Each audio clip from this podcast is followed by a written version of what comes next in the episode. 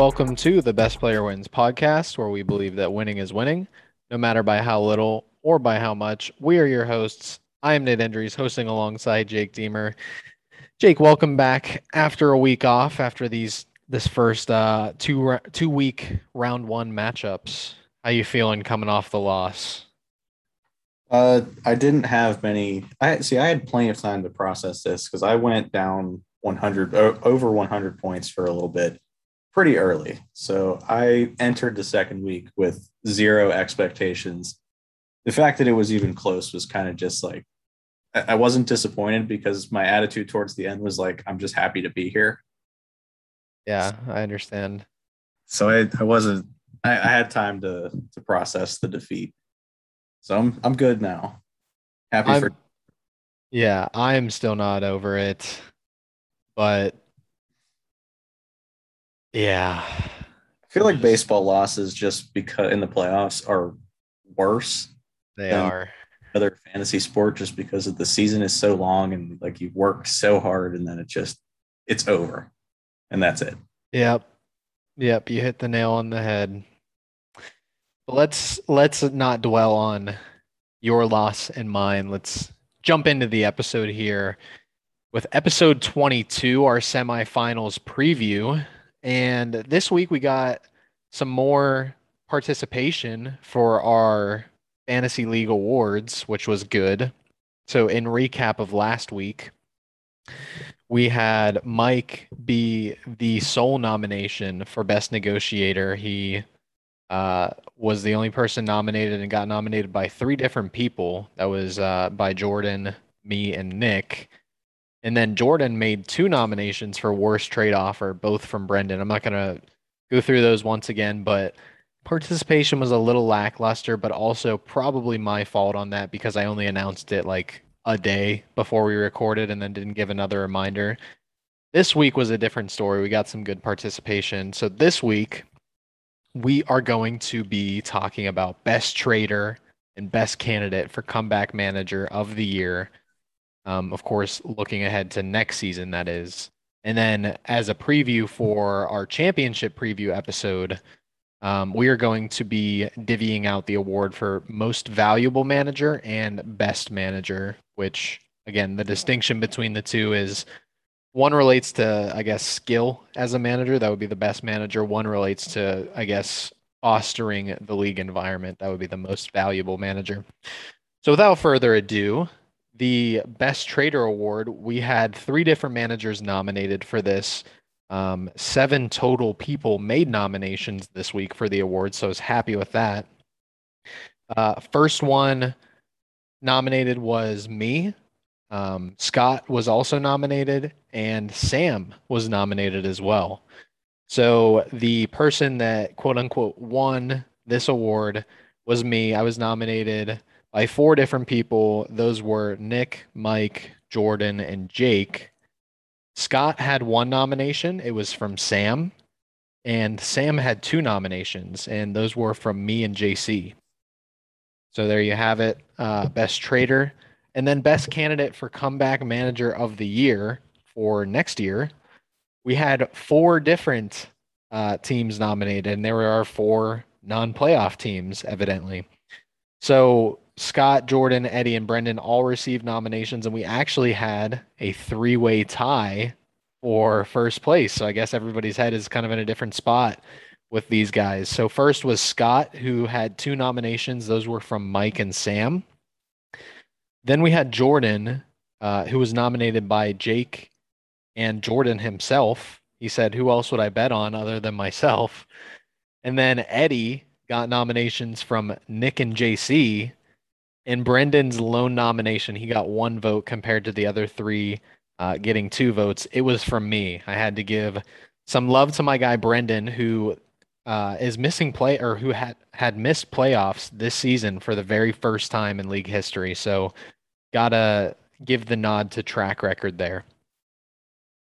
Uh, Jake, any concluding thoughts on these awards for this week? Anyway? So I have it on good authority that Jordan is going to put in a lot more effort than he has in previous years. He's uh, in conversations with him. He's recognizing how good his keeper pool is, and uh, he doesn't want to let it go to waste. So he seems very determined to have a bounce back year. So that's why um that's why I put my put my faith in him to rebound. That's good news for me to hear as his rival because I'm only flying off the dome with this, but I think that Jordan and I have never made playoffs in the same year for as long as he has been in the league. I know that he was a later addition to the league. He replaced Brian, if I remember correctly. I think in his first year, I made playoffs. He did not. Uh, second year, I did not make playoffs. He did. If we're not counting last year, in which everybody got a ticket into the playoffs, uh, and then we move on to this year, I made playoffs. He did not. So in a year where you actually have to fight to make the playoffs. I don't think the two biggest rivals, or I should say historically, the two biggest rivals, Jordan and me, have made playoffs in the same year. So hopefully that happens for the first time next season. All right, Jake, let's uh let's talk about it. Our prior week recap, our quarterfinals recap. Biggest upset. I'll lead us off so that I can take the weight off of your shoulders because I think that there's an obvious pick it was team positivity versus Jake's fantasy baseball team, your matchup with Jarwin. Uh, this is the outcome, Jake, that I thought was least likely, but alas, we are here. Uh, the crazy part is that as I was going back through the details of this matchup, I didn't find a single standout player from Team Positivity that carried them to a victory.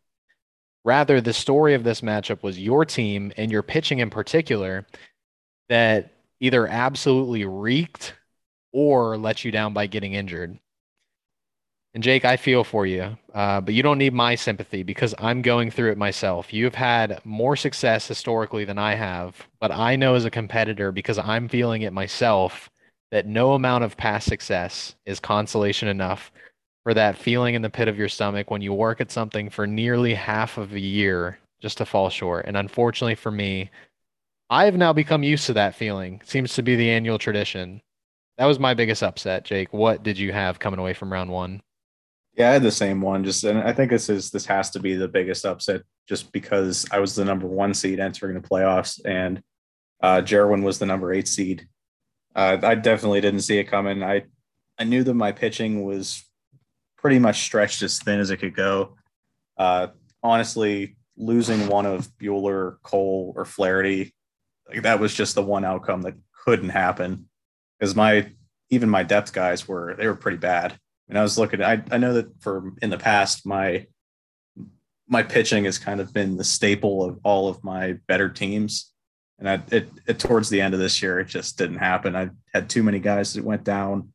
Uh, I did not do enough to address it uh, at the trade deadline or, or through free agency. Um, yeah, it's just uh, really tough to see. But I, I did want to throw some props to Jarwin because he did have some guys that seem like some kind of unheralded guys that uh, really did have some pretty good performances. They didn't absolutely bomb like some of my waiver guys did. Uh, Andrew Kittredge had 39 points, Charlie Blackmon had 39.3, and then Connor Joe. Everybody loves a guy with two first names at 31 points to replace Jesse Winker. So uh, he did a very good job of plugging the his own injury holes in his lineup.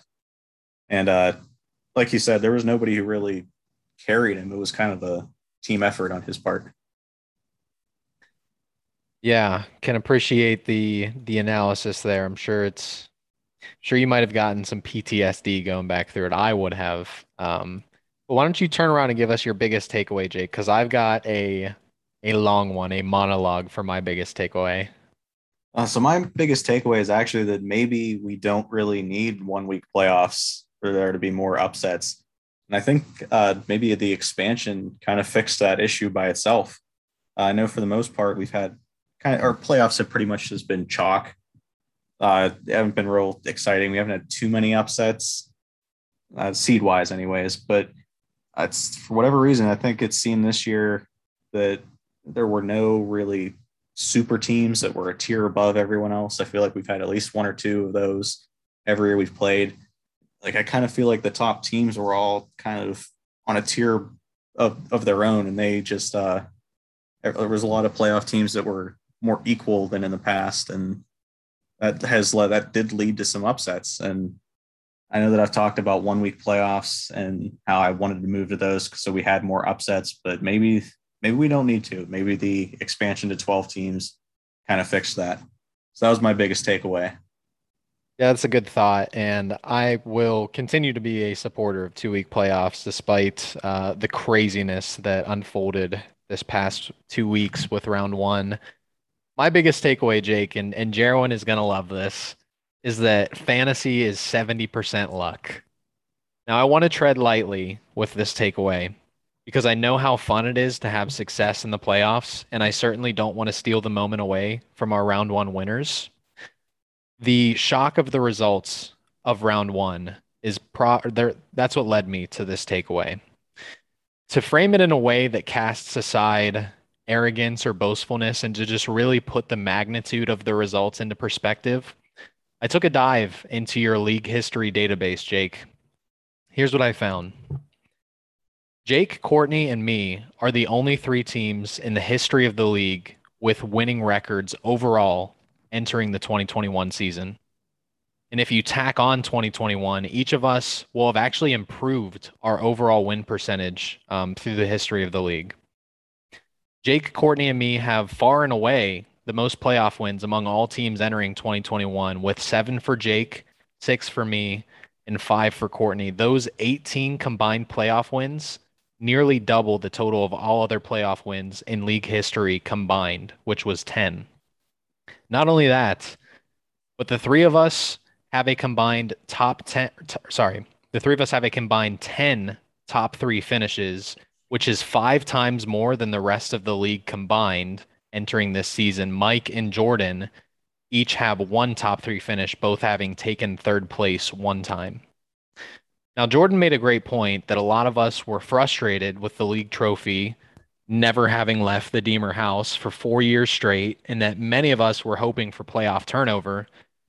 But I didn't really expect it to come in such a brash manner, with not only the Deemer household being erased from playoff contention in round one, but the manager that has seemed to be the constant on their heels for nearly five years running, um, which was my team.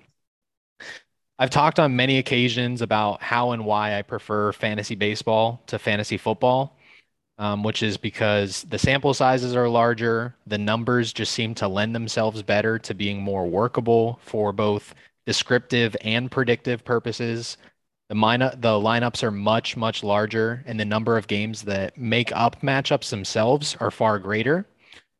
All of this to say, there's a much greater opportunity for those who take the game seriously to put in the effort that should usually yield a high degree of separation from the pack what I have, have ignored for far too long is that head to head format specifically, which I wouldn't trade for the world because Roto, in my opinion, is just too boring and is uninteresting.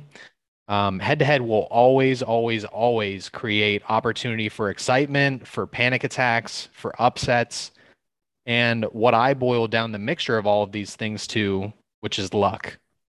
It's what creates these moments where one team can spend their entire season crafting their own version of the most matchup proof team they can envision, but where the one crack that they didn't cover um, can sink them in a span of seven to 14 days.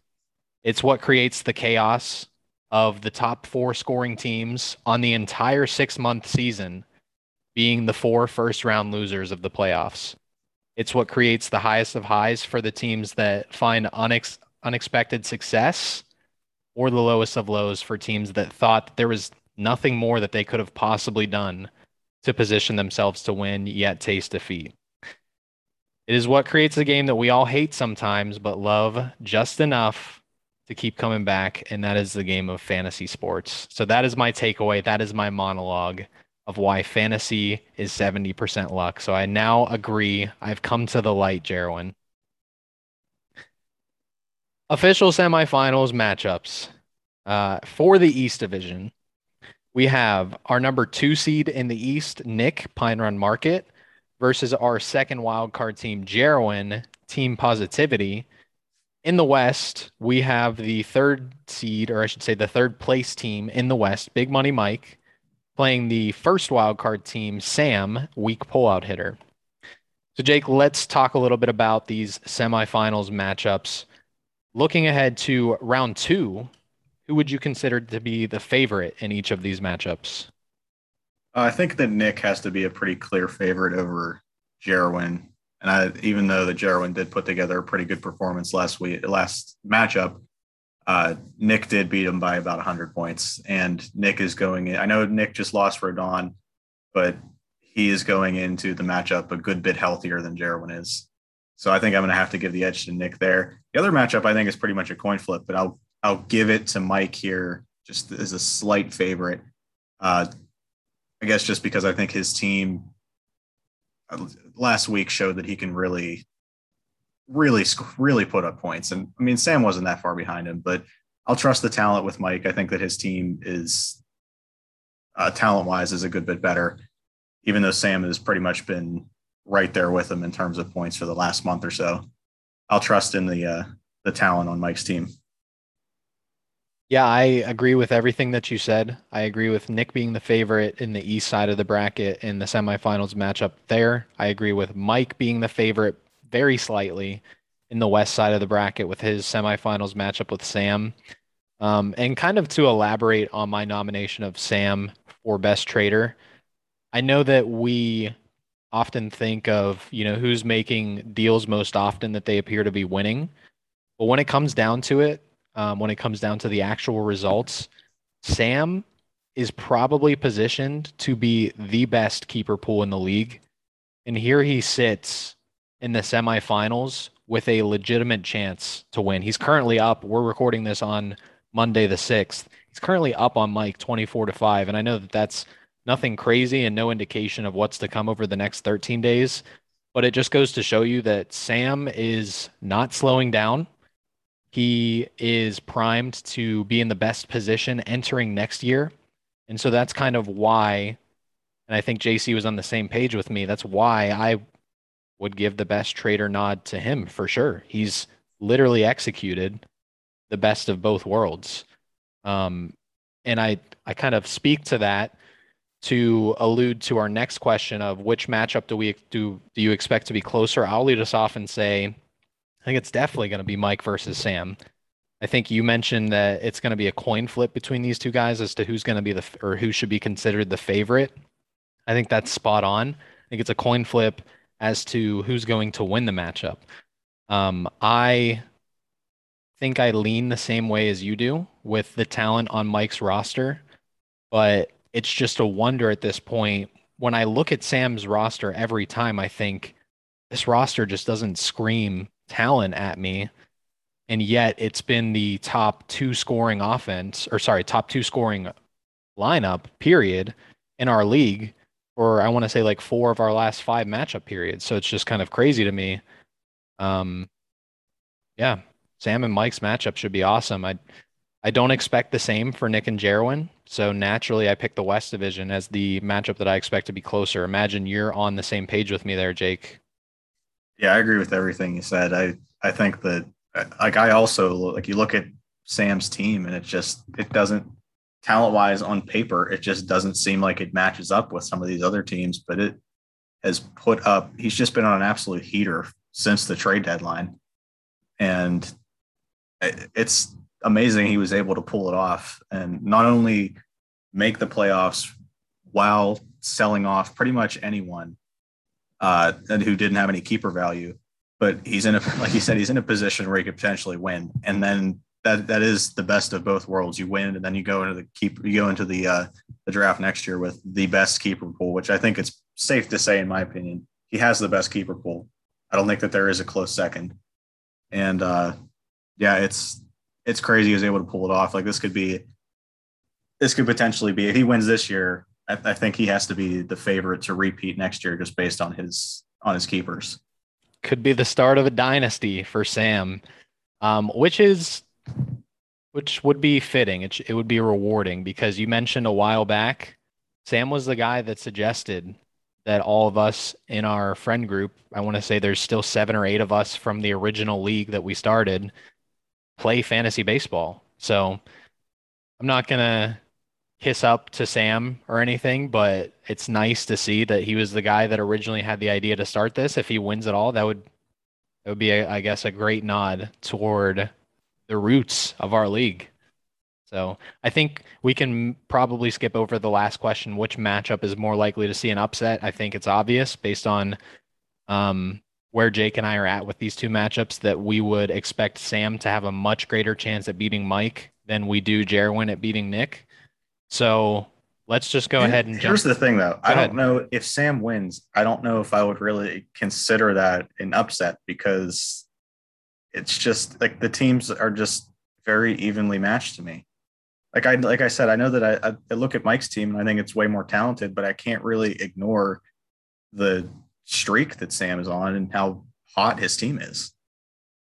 Yeah, I agree. I think for purposes of our podcast, we often make things black and white so that we can choose one side or the other. But if you're actually asking for a nuanced opinion, I totally agree with you that there's not, it's hard to pick a favorite.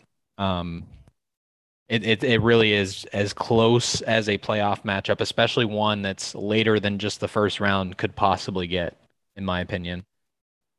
That being said, if we're going by the book and considering seeding to be, you know, the indicator of who's the favorite, who's the underdog, which I'm not sure if it's fair, uh, based on how Sam's team has performed, despite what the overall record, which is what's feeding into the playoff seeding, says. Um, but I want to say that Mike was the number one scorer of the first round. I don't think it was by a lot. I think him and Sam were very close, but I think Mike was the number one scorer. Do you have that information on hand, Jake? Yeah, Sam was ahead, or Mike was ahead of Sam by a little less than 20 points. It was like nine, let's see, was, I think it was 19.7. Yeah, razor thin. Um, so I think again, there it, it's nuanced. It's not like this guy is the favorite, this guy's the underdog. These two are very close, and I think on any given Sunday, one could have the better matchup than the other. But since most recently Mike had the better two week period, and because Mike is the higher seed, I guess, gun to my head, you're saying who's the favorite? It's Mike. So I guess by that definition, we're saying Sam, as in quote unquote underdog, has a higher chance to beat the favorite of the matchup than Jerwin does. I think Jerwin has a. We haven't really talked about that matchup very much between Nick and Jerwin. I think it's because Jerwin has a large uphill battle, um, despite Sam or bes- despite Nick missing Carlos Rodon this week. I think that his roster is just far superior in talent and in just being built for the playoffs. He has a lot of sparps, so that's a lot of pitching volume, and his offense is really good too. I think it's going to be Yeah. pretty hard for Jerwin to win. If Jerwin has any shot, he's going to need his kind of his fringe pitchers to step up. And uh, guys like, I, I guess Ian Anderson, right at this point, you can consider a fringe pitcher. Carlo, Carlos Carrasco, uh, even Kyle Gibson. Um, with Giolito down, that's kind of a rotation rock that he doesn't have right now, and uh, he, he's going to need to he's going to need to get lucky with a few a few uh, sort of fringe guys popping off. Yeah, I'll add one final note, which is interesting. You know, it depends on if you actually put any stock into Jordan Sportsbook, which I do from time to time. I think it's a good kind of tiebreaker for me. Um, his projections actually have Sam as a 17.6 point favorite. So, kind of the opposite of what I concluded on. Jordan is, is suggesting, or I should say, his projections suggest that Sam should be viewed as the favorite in that West Division semifinal. So it's, it's going to be very close. I'm excited to to see how. I'm hoping that it actually ends up being close. I hope that one of them doesn't pull ahead by a lot, um, because the most exciting, at least from an outside perspective, right, is to see one is to see a matchup that's really good and really close all the way down to the wire. But Jake, let's uh hear your standout player of the week. All right. So since we had two weeks, I thought that it would be fitting that I gave two players. So my first one was felt like I had to because I ragged on him all year. The first player is Blake Snell. Uh, he had 62 points, which is 31 points per game, 14.2 innings pitched, three hits, one earned run, two walks, 20 strikeouts. Uh, his turnaround has been pretty incredible because he completely changed his pitching, his approach, pretty much ditched his curveball. He's now almost strictly fastball slider. Uh, it's pretty wild to see that he just sort of up and dropped the curveball almost completely. And uh, it's really worked out really, really well for him. He's striking guys out again, not walking nearly as many. So I, I got to give credit to Mike too because he did take a flyer on him at the trade deadline. He traded Touki Toussaint, who I guess if he's okay, but I, I, I was I was out on Blake Stone myself, and Mike took a shot, and it looks like it's working out about as well as he could have possibly hoped. And uh, Snell is probably going to be a, a weekly, um, a weekly rock in his rotation going forward. I would think. And then your, you said you had a second standout player. Uh, yes. Okay. My second player of the week was Ronald Acuna. He scored zero points. He had zero hits, zero total bases, zero walks, zero strikeouts. But what he did do was he gave valuable information on my team, who he had been a part of for three years, and provided key veteran leadership to Jarwin's team, who is relatively, who's very inexperienced in the playoffs. And uh, I think that that clubhouse presence is what is partially why uh, he was able to advance. It was the steady presence in the clubhouse. I can appreciate that angle, bringing the positive vibes back after they were apparently ditched halfway through the season. I like it. Uh, matchup preview looking at these semifinals matchups, round two of the playoffs. I decided to cut the best matchup at this point moving forward, only because we're at the point where only four teams are left standing. So I think each, regardless of whether one matchup is going to be closer or quote unquote better than the other, I think each has earned the right to be considered a great matchup. I mean, you've these four managers have beat out the rest to be the only four standing. So wanted to give them credit, give them respect, um, and not pick between the two for best matchup this coming week. But my thing to watch for, Jake, is a wild card championship. I'll be honest. I think there's a very, very slim chance that this happens. But I thought that there would be a very slim chance that both of these wild card teams would make it out of round one. So I'm just ready at this point to say that anything can happen. And of the two, uh, you've already heard me talk about, I expect Sam to have a greater chance than Jarwin at making the Cinderella run at the title, but watch out for a wild card championship. What is your thing to watch for? Yeah, it is pretty crazy because I like a year ago, well, not I guess not a year ago, but two years ago in our old playoff format, um, these two teams wouldn't have even been in the playoffs because we only had six teams in the playoffs and the, the top two seeds got a first round bye. But the thing to watch for is pitchers being skipped uh, or rested. Um, we're at the point in the season where innings are going to start to pile up. And for some of these young guys or guys who are uh, coming off injuries, uh, some managers might want to slow down with the some innings caps might come into play. Uh, a real easy thing to do is skip them, maybe put them on the IL with like a phantom injury. Uh, I know it's been coined Dodgeritis, but I expect a lot of teams to start to do that. Um, even this latest one with Carlos Rodon, like I would not be at all surprised if that's just we need to keep him healthy for the playoffs. Um, and I think that's going to be the case for a lot of pitchers. It's just going to depend on when really when those notifications come in, uh, how much, um, I guess, how much warning do the, the, managers have before they put them in their lineup? Uh, if these guys are going to actually be playing that week or not because I they could be skipped, placed on the IL kind of without warning. Uh, I hope that doesn't happen. I hope that they, I guess, similar to what we are talking about with the COVID stuff. I hope that the that doesn't change the the outcome of any of these matchups. But I think there's a real possibility that that happens. Is a lot of teams, the real major league teams, fall out of it and don't have really any reason to push their younger guys. Or on the other side of that, playoff teams want to sort of make sure that they're entering the playoffs healthy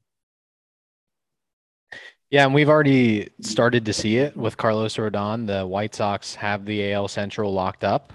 So they are not going to push Carlos Rodon, who's been their best pitcher this season. Uh, luckily for Nick, that news came out before lineups locked, came out yesterday. Um, but again, to echo what you said, hopefully it doesn't happen like Tuesday when lineups have already locked and they can't do anything about it. And to add one more note on uh, just the craziness of the four teams that have that have made it to this point to the semifinals. One thing that might be overlooked, and what what you said that made me think of this was two years ago, our playoff format. None of, or I should say, neither of the two wildcard teams would have made the playoffs.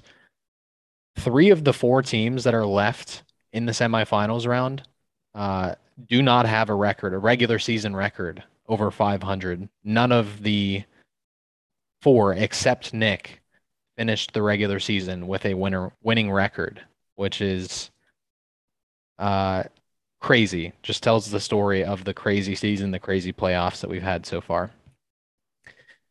Matchup predictions for the semifinals. Jake, sad news to report to you. I think I have clinched the win in terms of overall season record on matchup predictions. I after last week forgetting to account for the prior week picks and updating our our matchup prediction record, I went back for the last two weeks, and both of us actually ended up going five and five. So, of course, there was only ten matchups to uh, pick from. For our final week of the regular season, there were six, and then last week we had four playoff matchups. Each of us went five and five over those two weeks combined. That brings my matchup predict my matchup prediction record on the season to 64 and 30. Yours is 58 and 36. And given that we only have four matchups left to predict to this week, and then of course our championship matchup and the third and fourth place matchup next week, I think that means that I clinch the win. But regardless, we just do this for fun. Let's get into the semifinals matchups. So for the first one, Pine Run Market versus Team Positivity on the east side of the bracket. Who do you have winning the matchup? I'm going with Nick on this one. Surprise, surprise. I'm going with Nick as well. And then in the west side of the bracket, a much, much closer uh, matchup between, or I should say, one that we expect to be much, much closer between Mike and Sam. Big Money Mike versus weak pullout hitter. Who do you got in this one? Who do you got representing the West in the finals this year? As again, this is a real coin flip one. I'm going to go with Mike though. I'll I'll say that uh, I'll trust the talent on his roster. Uh, it's probably going to sound boring since we ended up picking the same on both sides of the bracket, but I also went with Mike, and it's a fitting way as we are starting to come to a close on this first season of the Fantasy Baseball podcast that we would continue to make the same picks because we've done it all season. So you and I have Nick and Mike advancing to the finals. Um, in terms of our predictions. We'll see what happens. Anything could happen, even though currently Nick is up like 65 points after just one day on Jarwin. We'll see what happens. Around the league portion of the podcast, Jake, hit us with your league history fact of the week after I've pretty much dumped an entire uh, vault of facts about you, me, and Courtney on the league earlier. All right. I actually like my standout players. I do have two. I mean, I don't have one that's like a joke player, but or a joke fact, I guess, but I do have two legit facts. Um, the first of which is the longest drought without a playoff win was ended this past week. After five seasons, Sam is on the board with his first playoff win, snapping the longest streak in league history. Uh, now that, that now that he has snapped that streak, the longest drought for an active owner is Brendan, but he hasn't he hasn't won a playoff game since round one in 2019, so it's not really that long not really uh, anything of note there. Uh, the longest drought for an individual team, though, not really, not an individual owner, is the Scott Andrew Dylan Keela team, which has yet to win a playoff game since it started uh, five years ago. But this is probably due more to instability at management there than anything else. Uh, so that is my first league history fact. Anything to add on that one? No, I didn't realize that four different managers have have taken ownership of that one roster. That is a ton of turnover. We've done the keeper league. This is our fifth season, and we are now on our fourth manager of that roster. So, Scott, do not get discouraged. I'm sure that you won't because you didn't really have an opportunity to do anything this season, but you were not left in a good spot when you took over.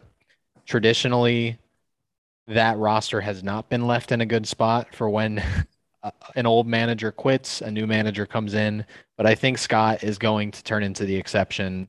You know, a lot of us are familiar with him as a player, We've played in other leagues with him across different sports.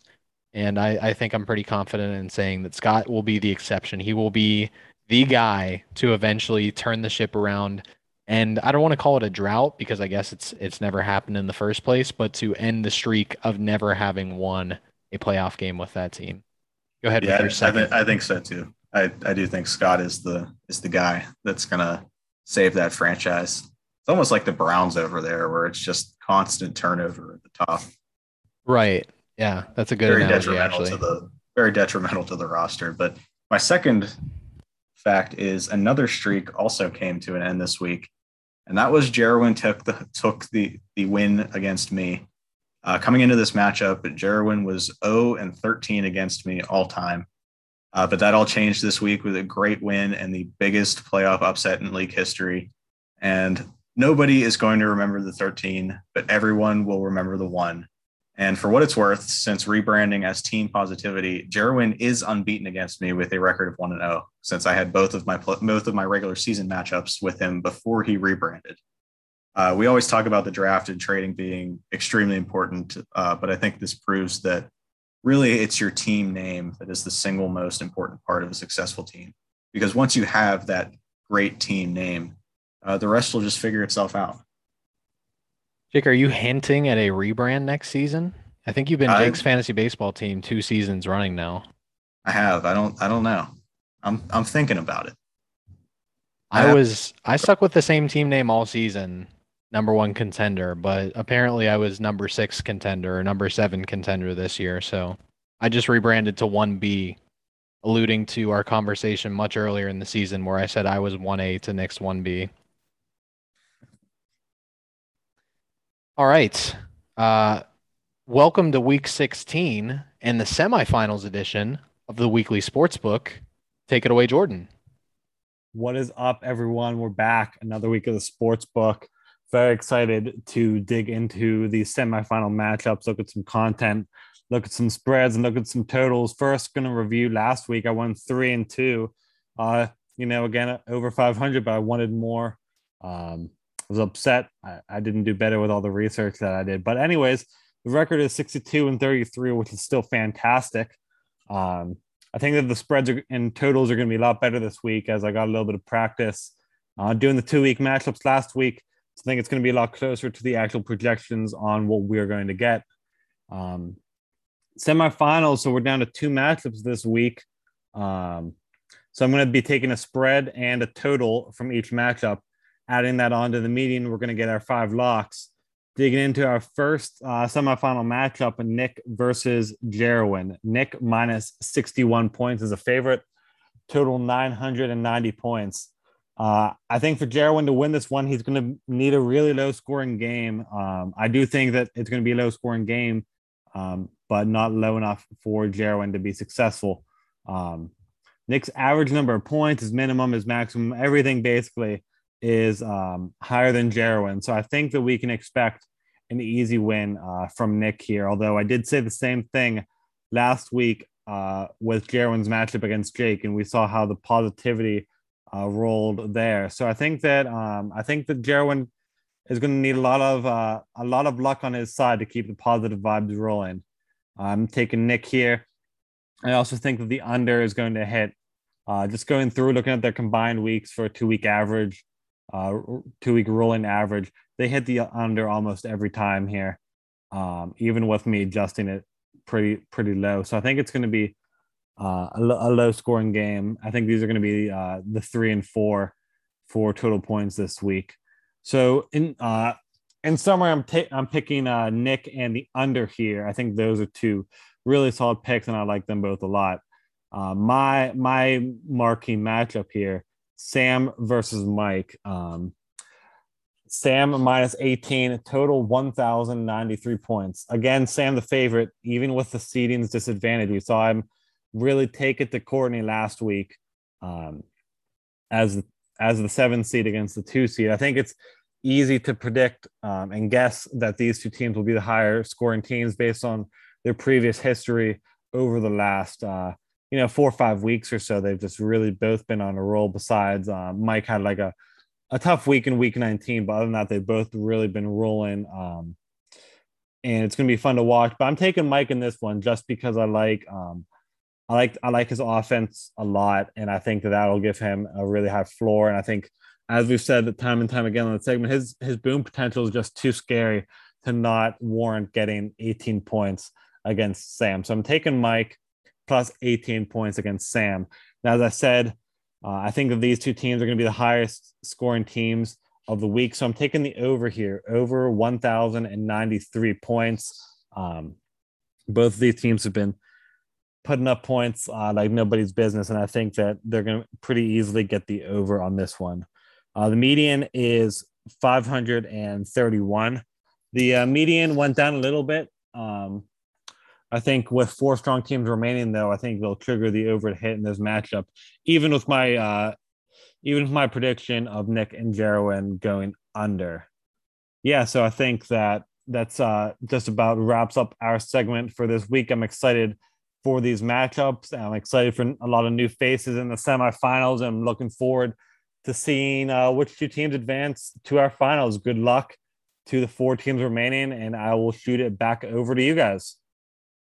That was Jordy the General's weekly sports book. Thank you, Jordan. We only have one more of those uh, left on the season. So hope you guys have enjoyed the sports book this first season. And I know Jake, Jordan, myself, maybe Jarwin, I know that those guys all talk a lot about the baseball league as well.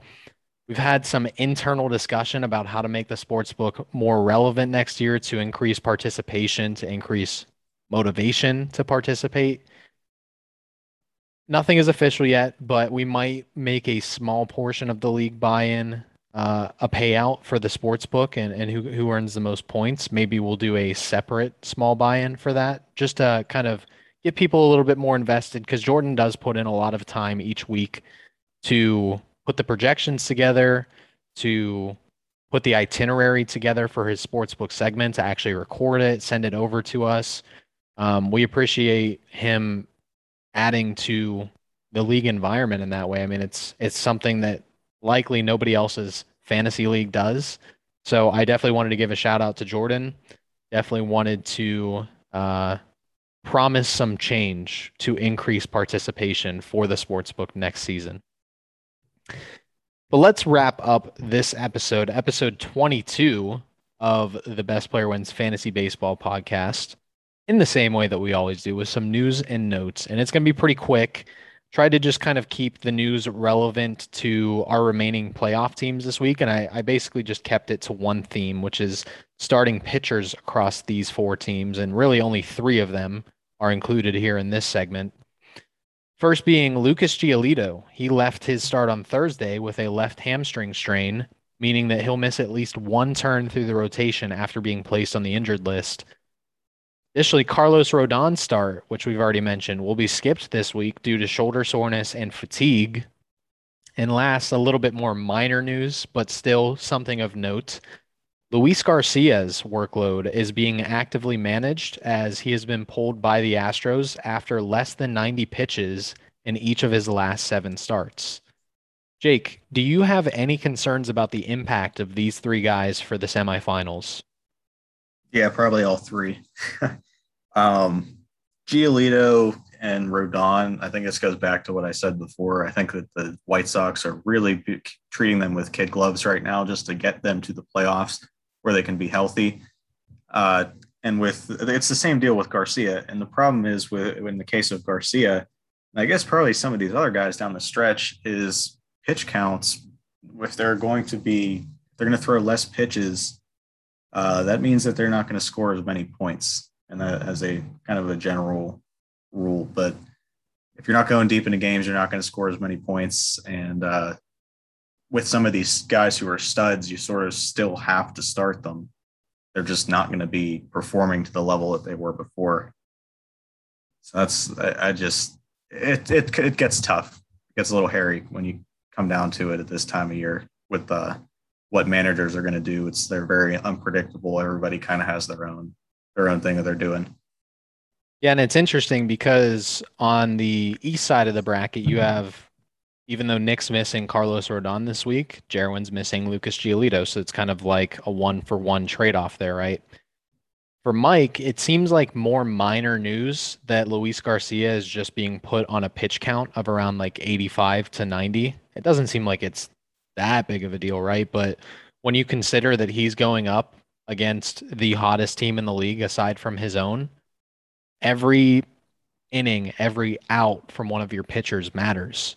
Um, it, it could literally be a five point difference overall in this two week matchup between Sam and Mike. That's how close I could see it being in the end. Um, and if it turns out that Luis Garcia was pulled at 87 pitches through four and two thirds innings um, and would have qualified for the win had he not been pulled, if he just got that final out to, to qualify for the win at five innings pitched, that could make the. I mean, I don't necessarily say that's, I'm not going to say that's going to happen but it, it could prove to be critical um, that Luis Garcia's workload is being managed because I know that that's one of the upper hands that Mike has on Sam is is having Luis Garcia as a sparp. So it is important, and I did want to kind of bring it up here. Yeah, I wanted to. I I wonder how it's going to be interesting to see how this plays out because last year, like there wasn't every nobody pitched nearly this many innings, and we're getting to the point now where the innings are going to start to pile up.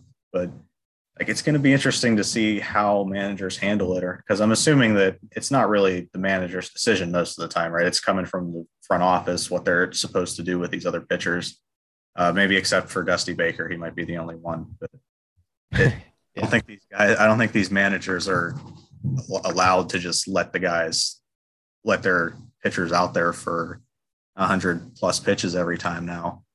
So I'm, I'm wondering who is actually going to maybe get skipped or who they're just going to let kind of pitch through it, maybe accumulate less innings, maybe who they're just going to let fly. Like I, I assume guys like Max Scherzer will uh, just be able to pitch their normal amount, but it's it's going to be pretty unpredictable. I think how managers will handle each individual team because I think it's all going to be very different. Man, it's too bad we don't post these podcasts with videos because you would have just seen me make the face of that frog that's crying and looking out the window because it doesn't matter that Max Scherzer can keep pitching as much as he wants because he was on my team and now I'm done.